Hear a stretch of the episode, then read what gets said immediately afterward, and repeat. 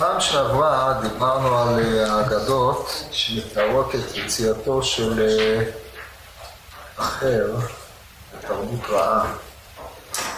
הגענו עד אה, הזמן של רמת למות, אבל אני רק רוצה להוסיף נקודה אחת שיש בה מן העניין. ראינו כשדיברנו בזמנו על שיטתו של רבי עקיבא רבי עקיבא הרי יחזיק בעמדה של חביבים נישואים, ובזה התחלנו. נחזור לסיפור של אה, מה ראה אלישע בן אבויה, הוא היה ביושב בבקעת גנוסר ושונה, וראה אדם אחד עולה לראש הדקל, נוטל אם על הבנים ויורד משם בשלום. ומחר ראה אדם אחר שעלה לראש הדקל ונתן אם על הבנים ושילח את האם וירד משם וקישר נחש ומת. אז הוא תמה, כתוב, שלח ושלח את האם, הבנים תיקח לך למען איתה וברכת ימים. מזה אה, אמר אין דין ואין. למען האמת, רבי עקיבא, התיאור הוא הפוך. אדם עומד מול הקדוש ברוך הוא בשני מצבים. יש מצב שבו אדם והקדוש ברוך הוא נמצאים במצב של התעלמות הדדית. הקדוש ברוך הוא לא מתייחס אליו והוא לא מתייחס אליו, זאת אומרת האדם הזה נמצא בנתק מהשם יתברך.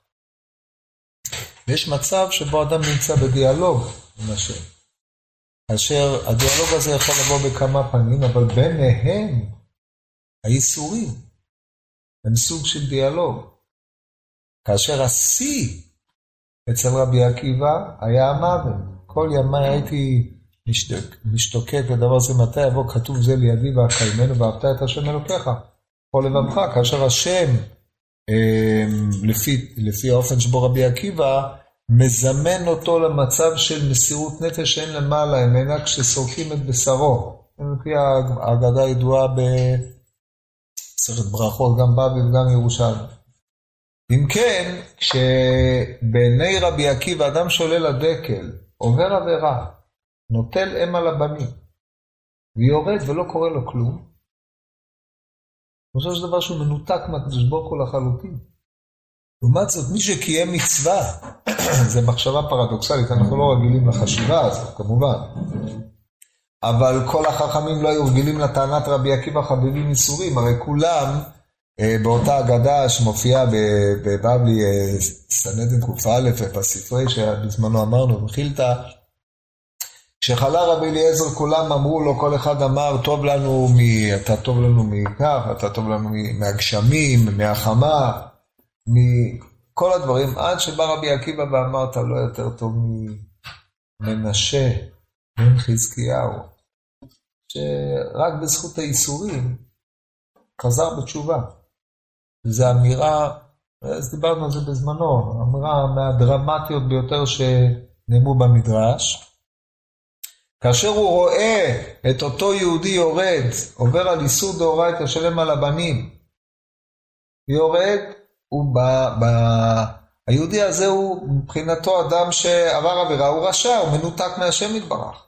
היהודי שקיים את המצווה, לא זו בלבד שרבי עקיבא לא מחזיק בעמדה של מצווה מגנה ומצלה, אלא המצווה מביאה את האדם לידי קירוב ששיא הקירוב שלו הוא כאשר מקיש אותו נחש ומת.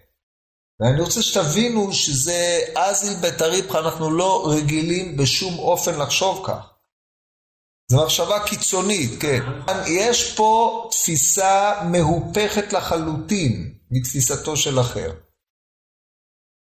תפיסתו של אחר מבוססת על אה, מצד אחד הוא אה, מזוהה לחלוטין עם התורה, אבל התורה הזו, כמו שאמרנו, נבנית על גבי קומת המעשים הטובים של האדם, אם אתה טוב ואם אתה לא טוב.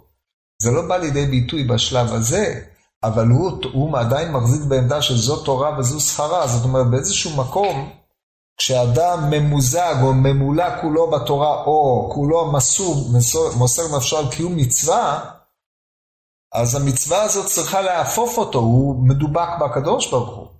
ודבקותו זו בקדוש ברוך הוא מגינה ומצילה אותו, היא לא יכולה לפעול הפך העניין הזה. אומרת, זו החשיבה היותר פשוטה. רבי עקיבא כאמור חלוק עליו מכל וכול בתפיסה קיצונית מאוד שהמוטו שלה חביבים ייסורים. אז זאת נקודה ראשונה. מאידך גיסא, אלישע בן אבויה הוא תלמיד רבי עקיבא. הרי אנחנו רואים שמביא משמועותיו, הוא מכיר את תפיסתו של רבי עקיבא. יודע מהי, אבל לא מכיל אותה. הוא לא יכול להכיל אותה. משהו מפריע לו עם הגישה הזאת, שהיא גישה שמרחיקה אותו. שיא העניין היה, כאשר אליבא דרבי עקיבא הוא רוכב על אה, סוס ביום הכיפורים שלך להיות בשבת, בית, אה, במקום בית קודשי הקודשים, יוצאת בת קול ואומרת, שובו בנים שובבים, חוץ מאלישע בן אבויה, שהכיר כוחי ומרד בי. מבחינתו, אליבא דרבי, לפי התפיסה של רבי עקיבא, זה הדחייה הגדולה ביותר שיכולה להיות לו לאדם. זאת אומרת, לא ייסורים, לא שום דבר, אני לא רוצה אותך, אני לא צריך שתשוב. אתה הכרת כוחי, מרדת בי, יש נתק ביני לבינך, וזה נתק טוטאלי, וככה הוא חווה את החיים. חי בנתק. הנתק הזה מצד אחד מעורר בו אנטגוניזם קיצוני כמו שראינו קודם לכן, עד כדי קיצוץ בנטיות במשמעות שנתפסת פה בירושלמי, אמ, הדחת אנשים לתרבות רעה, גרימת חילול שבת ועוד אה, מעשים אלו ואחרים. מאידך גיסא, התורה שבו עומדת וקיימת, הרי התורה שהוא למד בילדותו, היא מתקיימת בו, היא בוערת בו. הוא חי בדיסוננס מדהים, מצד אחד האופן שבו המציאות משדרת כלפיו, מעוררת אותו לדחייה. אין שכר, אין עונש, זו תורה וזו שכרה, אין. אבל מצד שני התורה הזאת נמצאת בו. וזה יוצא שהוא מנהל פרדוקס. לכן אמרנו שהוא נקרא אחר, מפני שהוא לא יכול להצטרף לשום חברה, הוא לא יכול להיות מזוהה עם החברה האחרת, הרומאית, מפני שהוא ממולא בתורה. מאידך גיסא הוא לא יכול לחזור לחברה שבו הוא היה, מפני שהמעטפת, התפיסה החיצונית שלו, מביאה אותו לידי מסקנה שזו תורה וזו שכרה, שובו בנים שברים חוץ מאחר, הוא מנותק. הוא נמצא במצב שהוא לא פה ולא שם. למה הוא לא יכול להכיל את התפיסה של רבי עקיבא? הוא לא יכול להכיל אותה, היא נוגדת את כל האופן שבו הוא רואה את הדברים, זה בדיוק ההגדה הזאת אומרת את זה. אליבא דרבי עקיבא, רבי עקיבא היה רואה את זה, אומר, מדרגתו של אותו זה שהקיש הנחש אין מעלה על מעלתו, הוא מקורב אל השם יתברך. כמו שרבי עקיבא עצמו חיכה לרגע כזה. כן, הוא מתוך התורה, הוא מתוך קיום המצווה. הוא רואה דבר כזה? זה עומד בסתירה גמורה לאדם שחי בתוך התורה, הרי התורה היא מחיה את האדם, המצוות נותנות חיות, התפיסה של מגנה ומצלה היא זו שעומדת בו, זאת אומרת התפיסה שאתה, כשהתורה נמצאת בך היא מרוממת ונותנת לך חיות, היא הייתה צריכה להיות התפיסה המכוננת. מה, מה המסקנה שלו? כיוון שהתשתית שלו היא תשתית רעה, כמו שראינו באליבא דשיטתו, שמי שיש לו מעשים טובים, אז התורה בו, היא קומה נוספת על גבי המעשים טובים. מי שאין לו מעשים טובים הוא דומה לסוס פרא שמשליך את רודפו. זאת אומרת, התורה הופכת להיות כוח אנרגטי שהופך אותו לרוע, כי המעטפת שלו היא מעטפת של רוע מבחינתו, אז מצד אחד מקננת בו התורה, מצד שני המעטפת החיצונית, מה שהוא רואה בעולם, הוא יוצר סתירה למה שהתורה משדרת. אז הוא דבוק בה מחד גיסא, ותכף תראו איך זה בא לידי ביטוי בצורה הכי קיצונית, מאידך גיסא, הוא חי בסתירה איתה, ולכן כל חייו הם החירות לכל חברה. הוא לא יכול להצטרף לחברה כזאת, לא לחברה כזאת, הוא נע ונד. אדם שניתק את עצמו, נהיה מומר, עזב, הוא לא חוזר לבית קודש הקודשים ביום הכיפורים שלך להיות בשבת, מצד אחד, שזה מקום הכפרה הגדול ביותר, עם סוס. זה הכפירה הגדולה ביותר. יש פה מתח בין שני הצדדים. עכשיו, כל השיח שהיה לו עם רבי מאיר, רבי מאיר מנסה לקרב אותו. שום דבר לא עוזר. ופה אנחנו מגיעים לאחד הקשיים הגדולים בסוף ההגדה. והתחלנו לדבר על זה בפעם שעברה. אומרת הגמורה, לאחר ימים חלה אלישע. אתון ואמו לרבי מאיר הרבח באיש. הוא חלה. באו אמרו לרבי מאיר, הרבה שלך חולה. אזל באי מבקרי, ואשכחי באיש. בא לבקר אותו וראה אותו חולה. אמר ללטת חוזר בך. שאלנו בפעם שעברה, נראה לי שגם ענינו על זה. מה קרה? מה התחדש עכשיו שהוא פתאום יחזור בו? בסדר, אז נהיה חולה. הרי אחרי שהוא הלך והיה מחוץ לבית קודשי הקודשים, ושמע שם שובו בנים שובבים חוץ מאלישע בן אבויה או חוץ מאחר, או מה שהנוסח כך או כך, מה התחדש? בגלל שהוא חולה נשתנה הדין? אבל בשביל זה הקדמתי את מה שאמרתי קודם. כל עוד הוא רוכב על הסוס במצב מחוזק, ובעמדתו של מכיר את בוראו ומורד בו, זה עמדה אחת. עמדתו של חולה, זה עמדה אחרת לחלוטין. אם נחזור לתורת רבי עקיבא, עמדתו של החולה היא עמדתו של יחס. יש כבר, הבורא יתברך פנה אליו, התייחס אליו, נגע בו, נגיעת איסורים. ונגיעת האיסורים הללו הם חביבים. עכשיו, הוא מכיר את שיטתו של רבו. בא רבי מאיר אליו ואומר לו, נו, מה אתה אומר עכשיו? עכשיו יש לך סתירה, זה לא שפתאום משתנה ההגות שלו, אלא החוויה שלו בעמידה מול הבורא יתברך, השתנתה, זו טובה וזו שכרה, הבורא מנותק, אין דין ואין דיין. אבל כאשר הוא נופל למשכב זה לאחר ימים. יש שתי אפשרויות, או שהוא ראה בזה עונש על העובדה שהוא אה, עבר עבירות, אבל הדבר הזה הוא לא סביר. שזה סותר לחלוטין את תמונת העולם שהייתה כאשר הוא עמד בבקעת בנוסר וראה אחד שנענש ואחד שלא נענש. אז חייבים לפרש, לאור מה שאמרתי, שהחולי הזה הוא התייחסות, זה שינוי בגישה. ואז עולה השאלה, אז אומר לו רבי מאיר, אתה עושה תשובה? דיבר איתך, תגיד. עכשיו, איזה סוג תשובה הוא יכול לעשות? לחזור ולהיות ככל האדם הוא לא יכול, הוא כבר חצה את הגבול. כמו שראינו עם הסוס, הוא עבר את התחום. אתה לא יכול לעבור את התחום, אני עובר את התחום. אז לחזור להשתלב בתוך החברה, להבריא ולהיות מחוזרי בתשובה, הוא לא יכול, הוא לא נמצא שם. הסוג תשובה שלו היא קשה מאוד. לאן הוא ילך? אל מי הוא חוזר? עכשיו, כיוון שהוא נפל למשכב, אנחנו נראה שמכאן אין דרך חזרה. זאת אומרת, הוא עומד למות. זה לא שהיה לו קורונה, אחרי זה הוא התאושש וחזר, או שפעת או משהו כזה. חולה הכוונה, חולה עם כיוון אחד. שכיב מרע שעומד למות, הוא צריך לצוות את ביתו. וזה ברור מתוך ההגדה. אז רבי מאיר אומר לו, טוב, נו, זהו, אתה, הקדוש ברוך הוא רוצה אותך אצלו, קרב אותך. אומר איזה סוג תשובה יש לי? אז הוא אומר לו, כתוב בפסוק, תשב אנוש עד דקה, ותאמר שובו בני אדם. עכשיו רבי מאיר פה מבטא בצורה חד משמעית את תורת רבי עקיבא. תשב אנוש עד דקה, עד דכדוכה של נפש, אתה מביא אותו לידי מצב של דכדוך הנפש. אתה אומר שובו בני אדם. עכשיו, בדרך כלל, כאשר חולה נופל למשכב, מתפללים עליו, מקווים שהוא יבריא. פה הוא לא הולך להבריא. זה ברור לרבי מאיר, ברור גם לא. זאת אומרת, הביאו אותו עד דקה, כדי שישוב לפני שהוא ימות. או כמו שאומר הרמב"ם בפרק ב' מהלכות תשובה, הלכה א', וזה זה, זה מאוד מעניין, זה אמנם לא מתאים אם שובו בנים שווים חוץ מאחר, ותכף נסביר את הפסוק איך זה אמור להגיד. כותב הרמב"ם,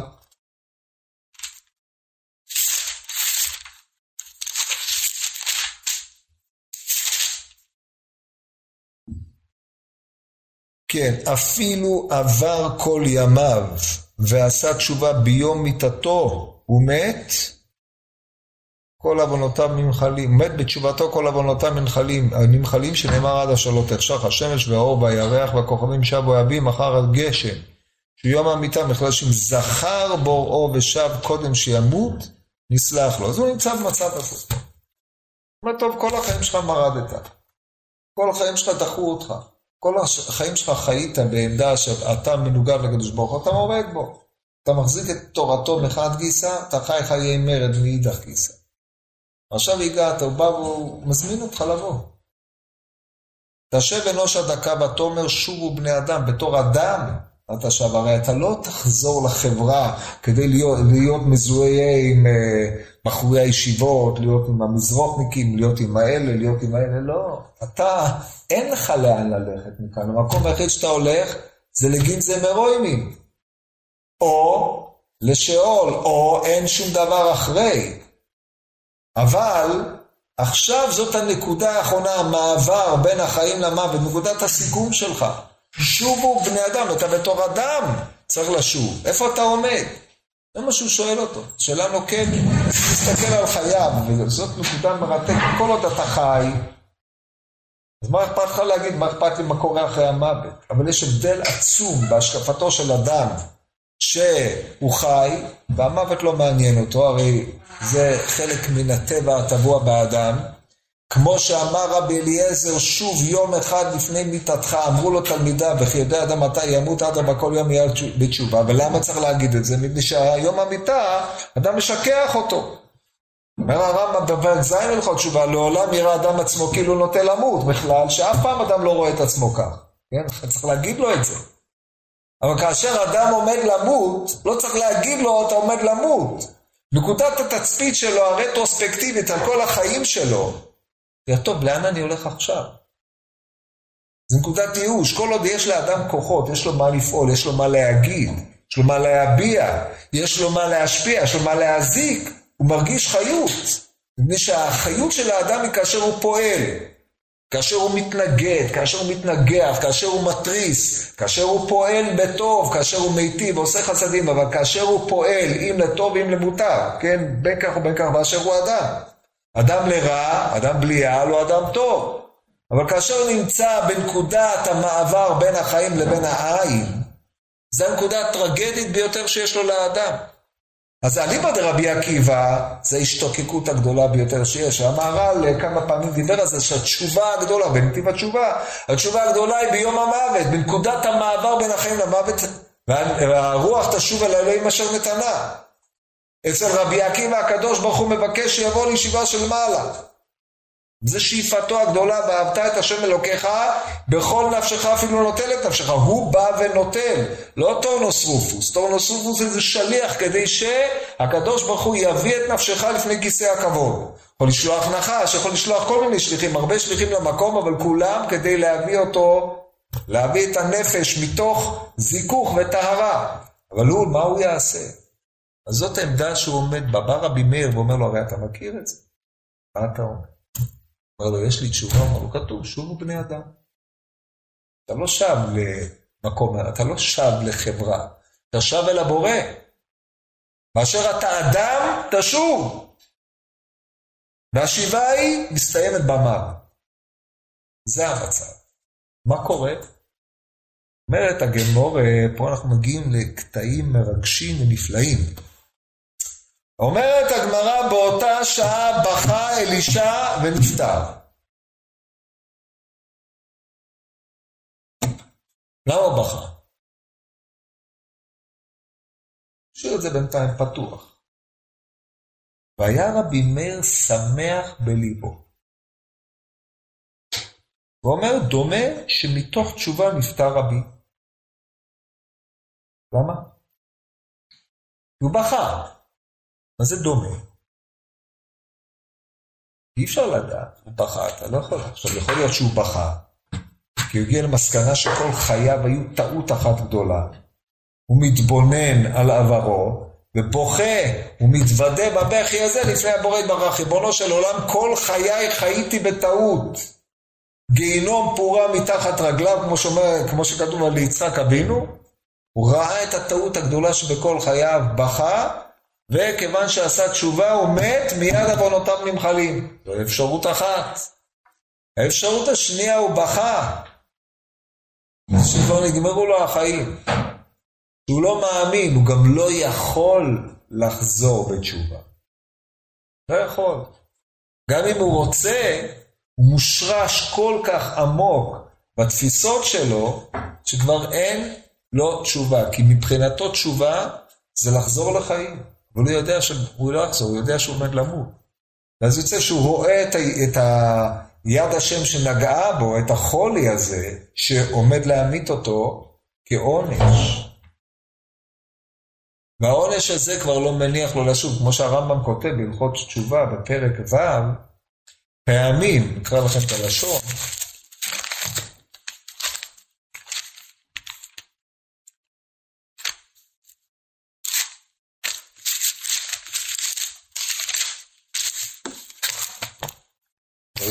טרגדיים למדי,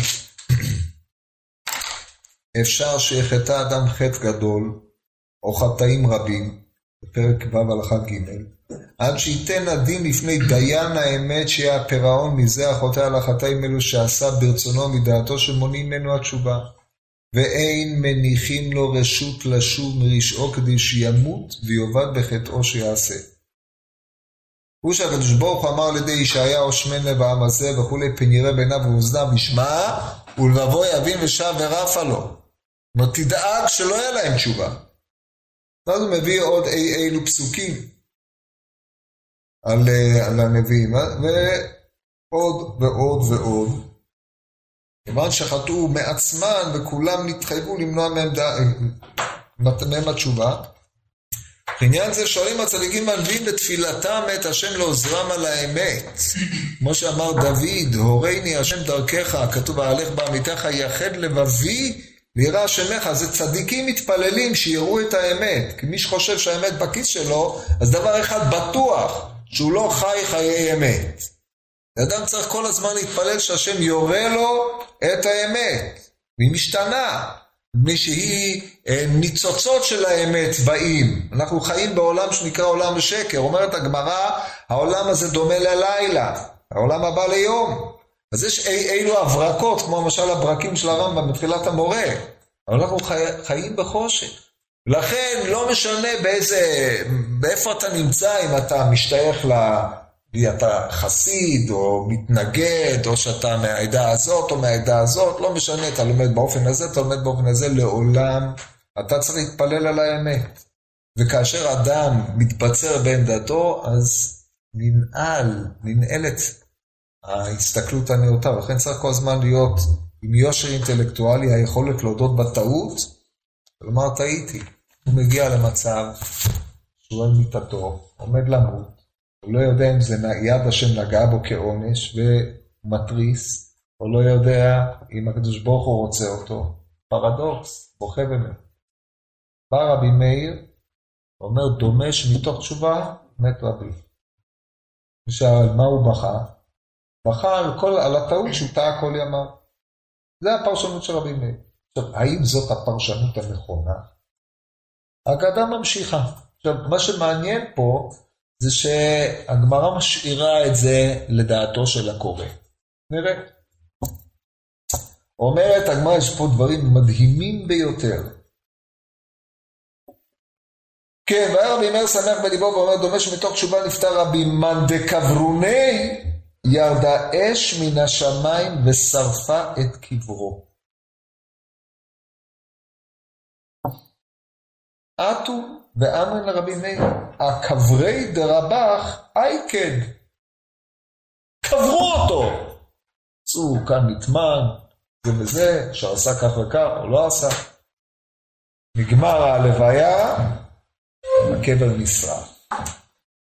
באו ואמרו לרבי מאיר, הקבר של הרבה שלך נשרף. מה עשה? בא מבקרתי ואשכחין דאייקד. עכשיו הוא בא לבקר, במקום לבקר את הרבה, הוא בא לבקר את הקבר של הרבה. עלה לקבר, מקדיש, מצא אותו שרוף. מה עבד? נסה גולטי ופרסה אילבה. הוריד את הפרק, החליפה שלו, את הבגד שלו, את הגלימה, פרס את זה על הקבר. ואז הוא אומר את הדברים האלה. אמר ליני הלילה, אני אקרא לכם את הפסוק. זה הרי פסוק שבועז אומר לרות.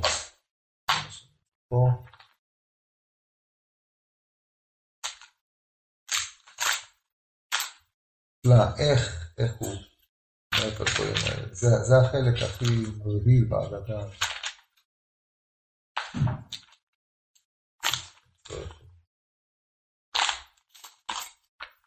היה פה תנ"ך, זה היה יותר טוב.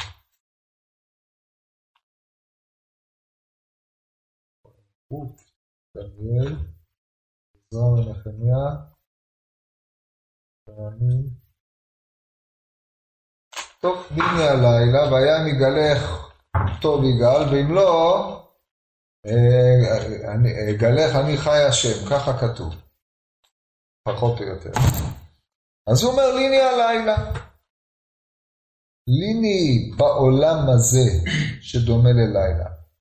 והיה בבוקר, זה העולם הבא, שכולו בוקר. אם יגלך טוב, יגאל. זה הקדוש ברוך הוא שהוא טוב, דכתיב טוב השם לכל ורחמיו על כל מעשיו. ואם לא יחפוץ לגאולך, וגאלתיך נוחי חי השם. ואת פיית. דהיינו כבתה, לכאורה האש כבתה, יש פה דבר אה, שאנחנו לא כך מבינים, מצד אחד הוא אה, מוריד את גלימתו, כמו שהגמרא אומרת פה, אה, כן, נשרף, מצא אותו, הקבר נשרף, אשכחי אי קדמה עבד נסת גולטי ופרסי, הוא פרס את זה על האש, לא קרה כלום, מאז הוא אמר את הפסוק, כבתה האש. הגלימה שלו לא נשרפה, כבתה האש. עכשיו, כאן הקטע הוא קטע חמור ביותר. אנחנו צריכים להבין מה הולך כאן. דבר ראשון, למה הקבר שלו נשרף? שוב, אפשר להסתכל על זה בשני אופנים. כשאש ירדה מן השמיים ושרפה, כן, ותבער בם אש השם התוכל בקצה המחנה, או בקצינים או במוקצים, בין כך ובין כך שרפת אש זה זעם אלוקי. אש יורדת מן השמיים ושורפת את שר החמישים ואת חמישים מאנשיו פעם, פעמיים עד הפעם השלישית. אתם זוכרים את זה?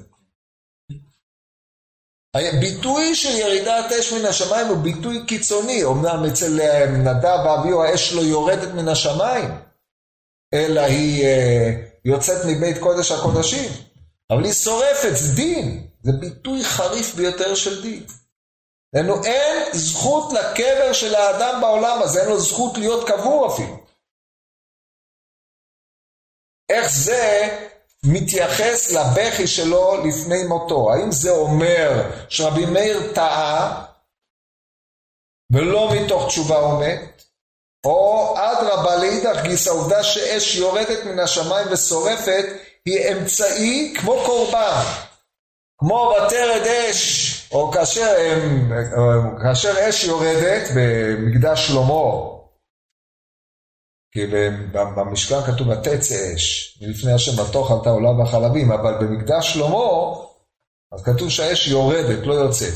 כן, מה רצית לשאול עד שנמצא? מה? זה לומר על הקורבן. הנה, בסדר, בסדר אנחנו מביאים. טוב אמרת. באמת פה, במקדש שלמה, כאשר הם uh, עושים את מה שהם עושים,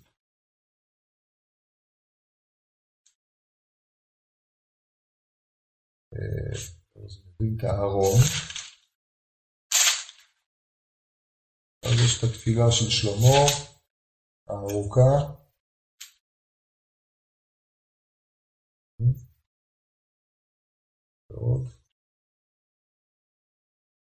באיזשהו מקום כתוב שארבעה, שאני לא רואה את זה עכשיו, אבל זה כתוב. או לדוגמה,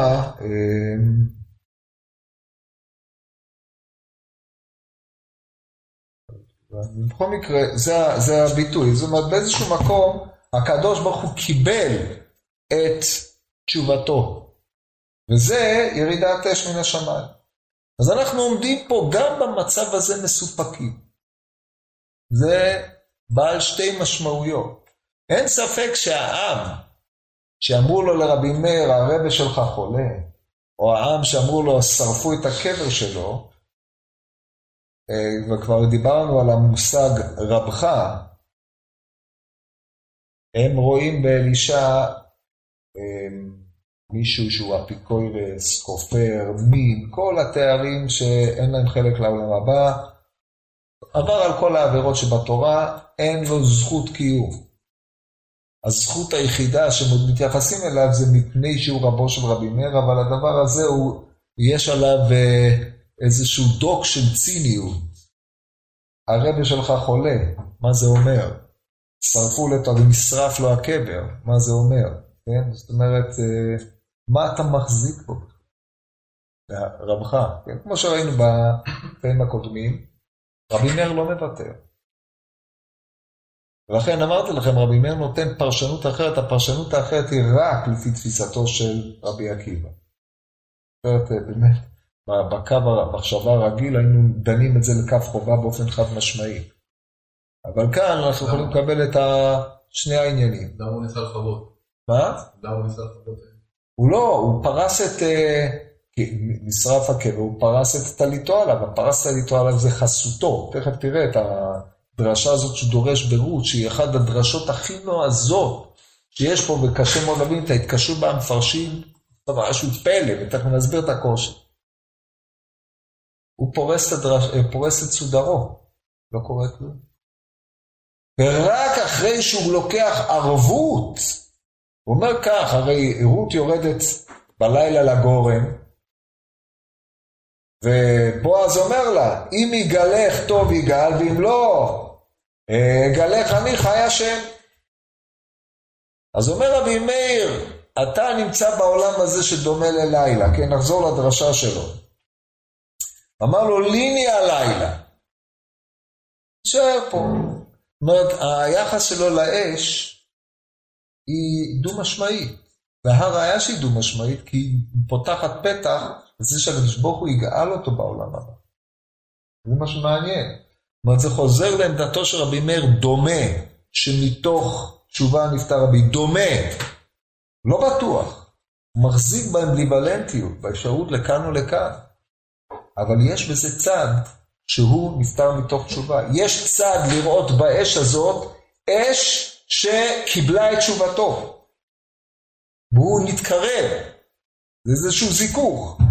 אבל יש צד לראות את האש הזאת כאש ששורפת ומכלה, כאש של גיהינום. כי בחינת האש עצמה, ודיברנו עליה בעבר, יש לה שני פנים. יש בה פן אוסף, פן מלקט, פן מחבר, כמו שראינו בפעם שעברה, כאשר האש ירדה ולכחה סביב החכמים בביתו של אה, אה, אבויה אביו, כן, הכוונה פה בחינת האש, התורה היא אש. ולכן התורה היא מחברת ואוספת את החרמים לתוך, זה ממש הם נעשו הוויה אחת עם דבר השם. ויש בחינה אחרת באש, שהאש היא שורפת, היא מכלה, היא פנים זוהמות, היא פני הדין של הקדוש ברוך הוא. אז לכן, רבי מאיר מסתכל על התופעה הזאת, והוא אומר, אני לוקח חסות עליך. תכף תראו איזה חסות. עכשיו, מה הוא אומר? הוא אומר ככה, ליני בעולם הזה שדומה ללילה. עד הגאולה השלמה, יום הדין הגדול, והיה בבוקר זה העולם הבא שכולו טוב. כולו בוקר, כן, כמו שאמרנו, העולם הזה דומה ללילה, והעולם הבא ליום. הבוקר מבחין בין הדברים האמיתיים לדברים השקריים. העולם הזה הוא דומה ללילה. מה העניין של לילה? כולם למדו במסילת ישרים. שתי טעויות יש בלילה. הטעות האחת היא שאתה לא רואה בצורה ברורה מה שאתה אמור לראות, והטעות השנייה היא, כן, לא, דרך רשעים כאפלה, זה הפסוק שמביא, דרך רשעים כאפלה, לא ידעו במה ייכשלו. זאת אומרת, או שאתה רואה או שאתה לא רואה לפניך, אתה לא מבין את המציאות שלפניך, או שאתה חושב על העמוד שהוא אדם ועל האדם שהוא עמוד. כן, כולם מכירים את הדבר הזה, המסילת ישרים מההתחלה. עכשיו תראו איזה דבר, זה מדהים, הוא אומר, העולם הזה לילה, אנחנו באמת לא הכרנו מי שהיה לפנינו. הרי אנחנו יודעים על עם ישראל עצמו, כתוב, אה, על עם ישראל, אה, אל תראוני שאני שחרחורת שזפתני השמש. יש לו מעטפת. של קליפת רימון, שהיא לא אכילה בכלל, אבל יש לו תוך. עכשיו, מה אנחנו ראינו? אנחנו, העולם הזה דומה ללילה, הוא שופט את האדם מהצדדים החיצוניים שלו. הוא לא מכיר את פנימיותו של האדם, את העוצמות שיש לו וכן הלאה. אז ליני פה הלילה, את פה בלילה, אבל בבוקר, הבוקר הוא הזמן המבקר בין הצללים, ככה פרשו החכמים, והיינו בהבחנה. אז בבוקר כאשר יובחן מי אתה באמת, אם יגלך טוב יגאל, אם הקדוש ברוך הוא שנקרא טוב יגאל אותך, כי טוב השם לכל, ורחמיו על כל מעשיו. זאת אומרת, הקדוש ברוך הוא מרחם על כל מעשיו, גם אם עשית מעשים שהם לא ראויים, אבל אם יש בך תורה, הוא ירחם עליך. ואם לא, אז פה הקטע המשום. אז אם הוא לא, אז מה? אז לא. מה לא? אגלך אני, ותראו איך הוא דורש את זה, אם יחפוץ לגלך וגאלתך אנוכי חי השם. אומר רבי מאיר, אני אגאל אותך. איך? איך הוא יגאל? אמר, אתה בא בסוד קדושים, אתה צריך לעלות למה לעשות את זה. מה תבוא? תבוא לפני בית דין של מעל, תאמר, רבותיי, תאמינו לי, אני יודע. מי אתה? איך אדם גואל מישהו אחר? העניין פה הוא כזה, גאולתו של האדם היא על ידי העמדת תורתו. כמו על דרך משל, אומרים קדיש אחרי הנפטר.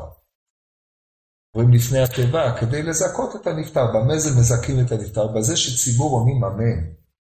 בגלל אותו נפטר, בזה שדברי תורתו נלמדים, זה זכות לו, זה קיומו של האדם, כי אומרים אין עושים נפשות לצדיקים, נפשות הכוונה לא בונים להם אובליסקים, בניינים, קברים וכל עניין, אין עושים נפשות לצדיקים, כך אומרת הגמרא בירושלים במועד קטן, דבריהם הם הם זיכרונם, זיכרונם לא הכוונה שאנחנו נזכרים בהם, זיכרונם זה העמדתם, זה הנוכחות שלהם. רש"י, הרמב"ם, השח, הקצות, כל, כל הנפשות הקדושות הללו קיימים ועומדים. אומר הרמב"ם כתוב בגמרא במסכת אה, סוטה בי"ג, על משה רבינו. משה רבינו אמר רבי נתן עומד ומשמש במרום. כותב הרמב"ם בהקדמה על פירוש המשנה, והיה זה מיטה ביחס אלינו, וחיים ביחס אליו שנתעלה. דהיינו, הוא משתחרר מהעולם הזה הדומה ללילה, ועומד בעולם שהוא כולו אור, עולם שכולו יום, זה אותו עולם. רק חשקת הגוף מסתלקת, ככה מסביר הרמב"ם בחטא, בתשובה, בפרק ח'. אם כן, אומר אלישע, אומר רבי מאיר, ריבונו של עולם, אם אתה תגאל, טוב, אם לא, אני את תורתו אפיץ. זאת אומרת, אם הקליפה היא כל כך עבה שהתורה איננה יכולה לכפר על המעשים, אז אנחנו נעצים את התורה עד שתורתו תהיה כזאת שהיא כולה תתקיים. עכשיו, ידועים דברי תוספות במסכת סוטה, כבר חלקו עליהם, זה, זה דעה אחת, אבל כל פנים היא מעניינת ונוגעת לענייננו. רבי מאיר ורבי נתן, הסיפור המפורסם בסוף מסכת הוריות, כאשר רצו אה, להעביר את רבן שמעון מגמליאל מנשיאותו, והוציאו אותם מבית המדרש, והיו אומרים, אמר, אומר רבי, לרשב"ג, מי אלה החכמים שדבריהם אנחנו שותים ואת שמותיהם איננו מכירים? אומר זה רבי מאיר וזה רבי נתן, אחד נקרא אחרים, אחד יש אומרים. רבי נתן זה שומרים ורבי מאיר נקרא אחרים. אומרים תוספות בסוטה, למה נקרא אחרים? כי זה תורתו של אחר. הוא הביא תורתו של אחר. כן, תוספות דחו את זה, היו סתירות, יש מחלוקות בין אחרים ורבי מאיר, אבל לא משנה, הרעיון שמה שנוגע לענייננו זה שרבי מאיר הוא זה שמגלם, הוא מעמיד את תורתו של אחר. וכמו שאמרתי לכם, הוא גדול התנאים באותו הדור. פה קדוש יאמר דבר זה כל הרואה רבי מאיר בבית המדרש כעוקר הרי ערים תוכנם זה בזה. אומרת הגמרא, תלמיד האחד היה בבית, ביבנה שידע לתאר את השרץ בק"ן טעמים, ורבי מאיר היה מראה מ"ט פנים טמא, מ"ט פנים טהור. פעם צריך להסביר לכם את שיטת הלומדה של רבי מאיר, למה לא קיבלו אותו. יש לו צורת זחילה שהיא עובדת באופן אחר מהחכמים. אבל הוא ענק, וכל, הוא ייחס את כוח ההבנה של התורה שלו לאחר. לכן הוא אומר, אני אגאל אותו. מפני שתורתו לא תשתכח, היא תתקיים. היא לא תהיה מכוסה בקליפה עד כדי שהיא לא תימצא.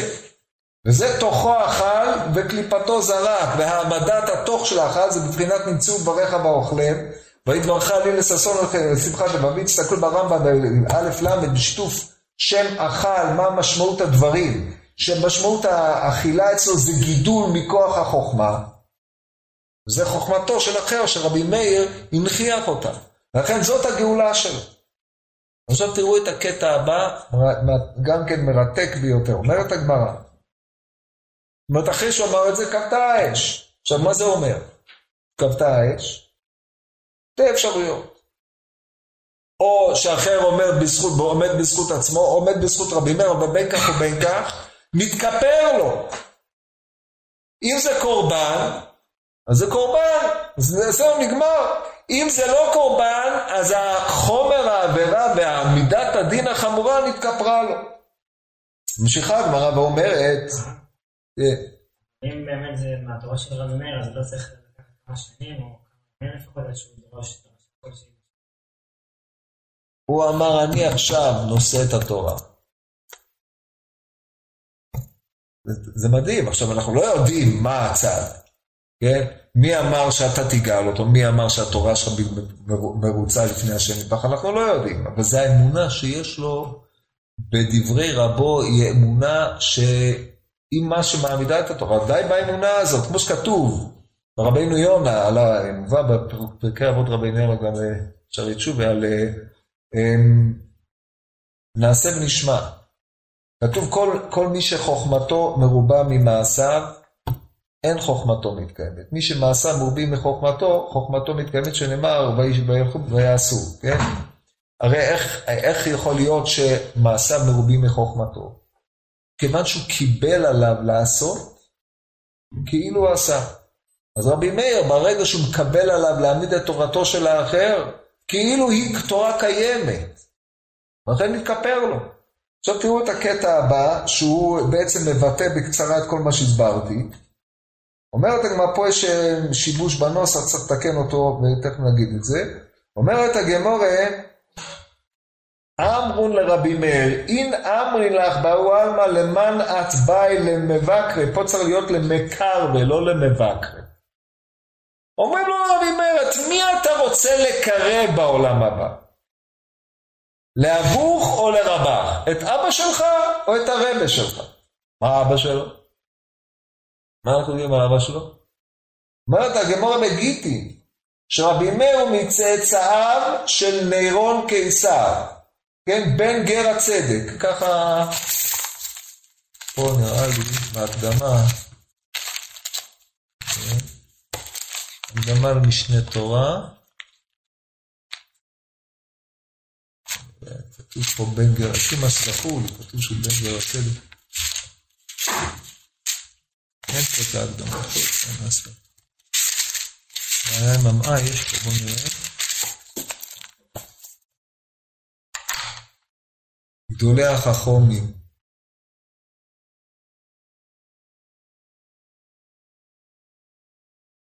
לא רואה את זה, אבל כתוב שהרמב"ם כותב את זה באיזשהו מקום שהוא אה, בן גר צדק.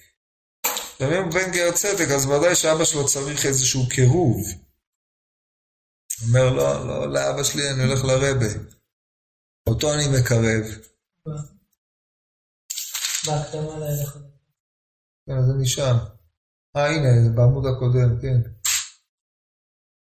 בקיצור, בן גר צדק, נו, אז האבא שלו לא צריך קירוב. קשים גרים לישראל כספחת. הגיע מנירון קיסר, שאחד מהצאצאים שלו היה קליגולה. הוא הצאצא שלו, אני לא זוכר בדיוק. שהוא לא נתברך במוסריות יתרה ולא ניכנס לזה. בקיצור, זה המצב. והיה ידוע שנירון קיסר היה... טוב, אין מה להעריך.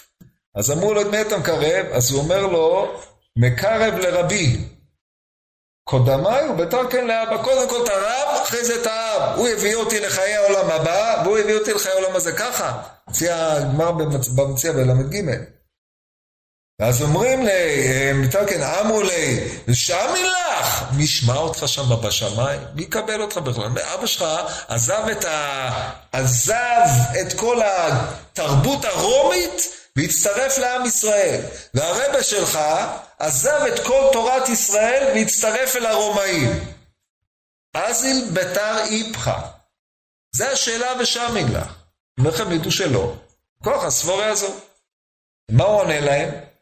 אמר לו, ולא כן תנינא, הרי זאת משנה מפורשת.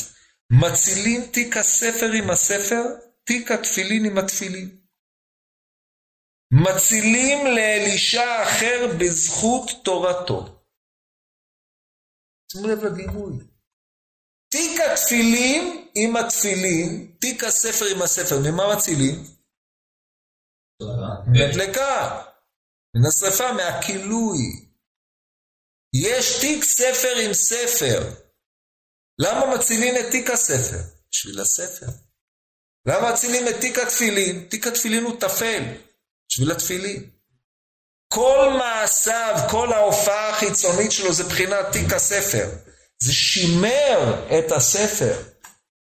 והרי בגלל התיק ניתן לספר להישרף? אדרבה, בגלל הספר נציל את התיק.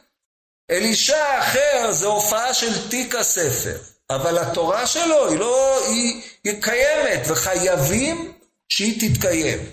לכן אם שואלים אותו את מי אתה מקרב, אני מקרב אותו. מה פירוש אני מקרב אותו? אני עוסק בתורתו. זה העניין המרכזי, מפני שאותו צריך להציל. אחרי זה, הציל את אבא שלי, הביא אותי לחיי העולם הזה. עזב את הגויים, הגיע לפה, הכל זה יפה. זאת אומרת, תראו איך השואלים דנו ואיך רבי מאיר מסתכל על הדברים. הם דנו ואמרו, וטענתם היא טענה מצוינת. עזב את כל מה שהיה לו והגיע להיות פה. זה לא בעל, זה בעל מדרגה נפלאה, והוא עשה הפוך. אז מה, מעשיו של מי? זה אפיקוירס, נוכל גיהינום, כופר, מדיח, מסית, כל התארים שמופיעים, וזה בעל מדרגה, ותראה איזה בן העמיד, רק בזכות אביך אתה מי שאתה. לא, ככה לא מסתכלים על זה. הם מסתכלים על ההופעה מבחוץ. הנקודה היחידה המעניינת זה התורה שלו. התורה שלו זה דבר השם הקיים. איך אנחנו ניתן לדבר השם לא ועד? זה אחריות שלנו. אני חייב להציל את הספר. את התפילין, התפילין זה נקודת ההתקשרות, מבחינת תפילה, זה החיבור בין אדם לבין בורו, זה משמעות המילה תפילין, כן, כמו נפתולי, אלוקים נפתלתי אחותי, גם יכולתי פרש רש"י, נתפצרתי ונתפתלתי, לשון פתיל, דהיינו חיבור, זה תפילין. זה בחינה אחת. בחינה שנייה זה הספר, התורה, הוא היה ספר תורה חי. חי מת, זה היה. מה הסוף? אומרת הגמורה, לאחר ימים בה הלכו בנותיו ליטול צדקה מרבי. גזר רבי ואמר עלי משה, עלי, עלי לו משה חסד עלי עלי חונן לי תאמר. כן, איזה פסוקים חריפים ביותר, הפסוקים האלה, ונראה לי תהילים קט, בואו נראה רגע. אקרא לכם את ה... זה הפרק, אחד הפרק הכי, הכי קיצוני בתהילים, מבחינת קללת הרשע. אומר כך,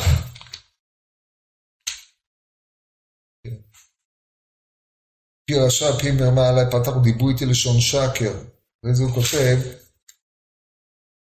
ינקש נושה לכל אשר לו ויבוזו זרים יגיעו על יהי לו משה חסד על יהי חונה ליתומה ביחריתו להחריט בדור אחר יימח שמה מזכר עוון אבותיו אל אדוני וחטאת עמו אל תימח יהיו נגד אדוני תמיד ויחרט מארץ זכרם.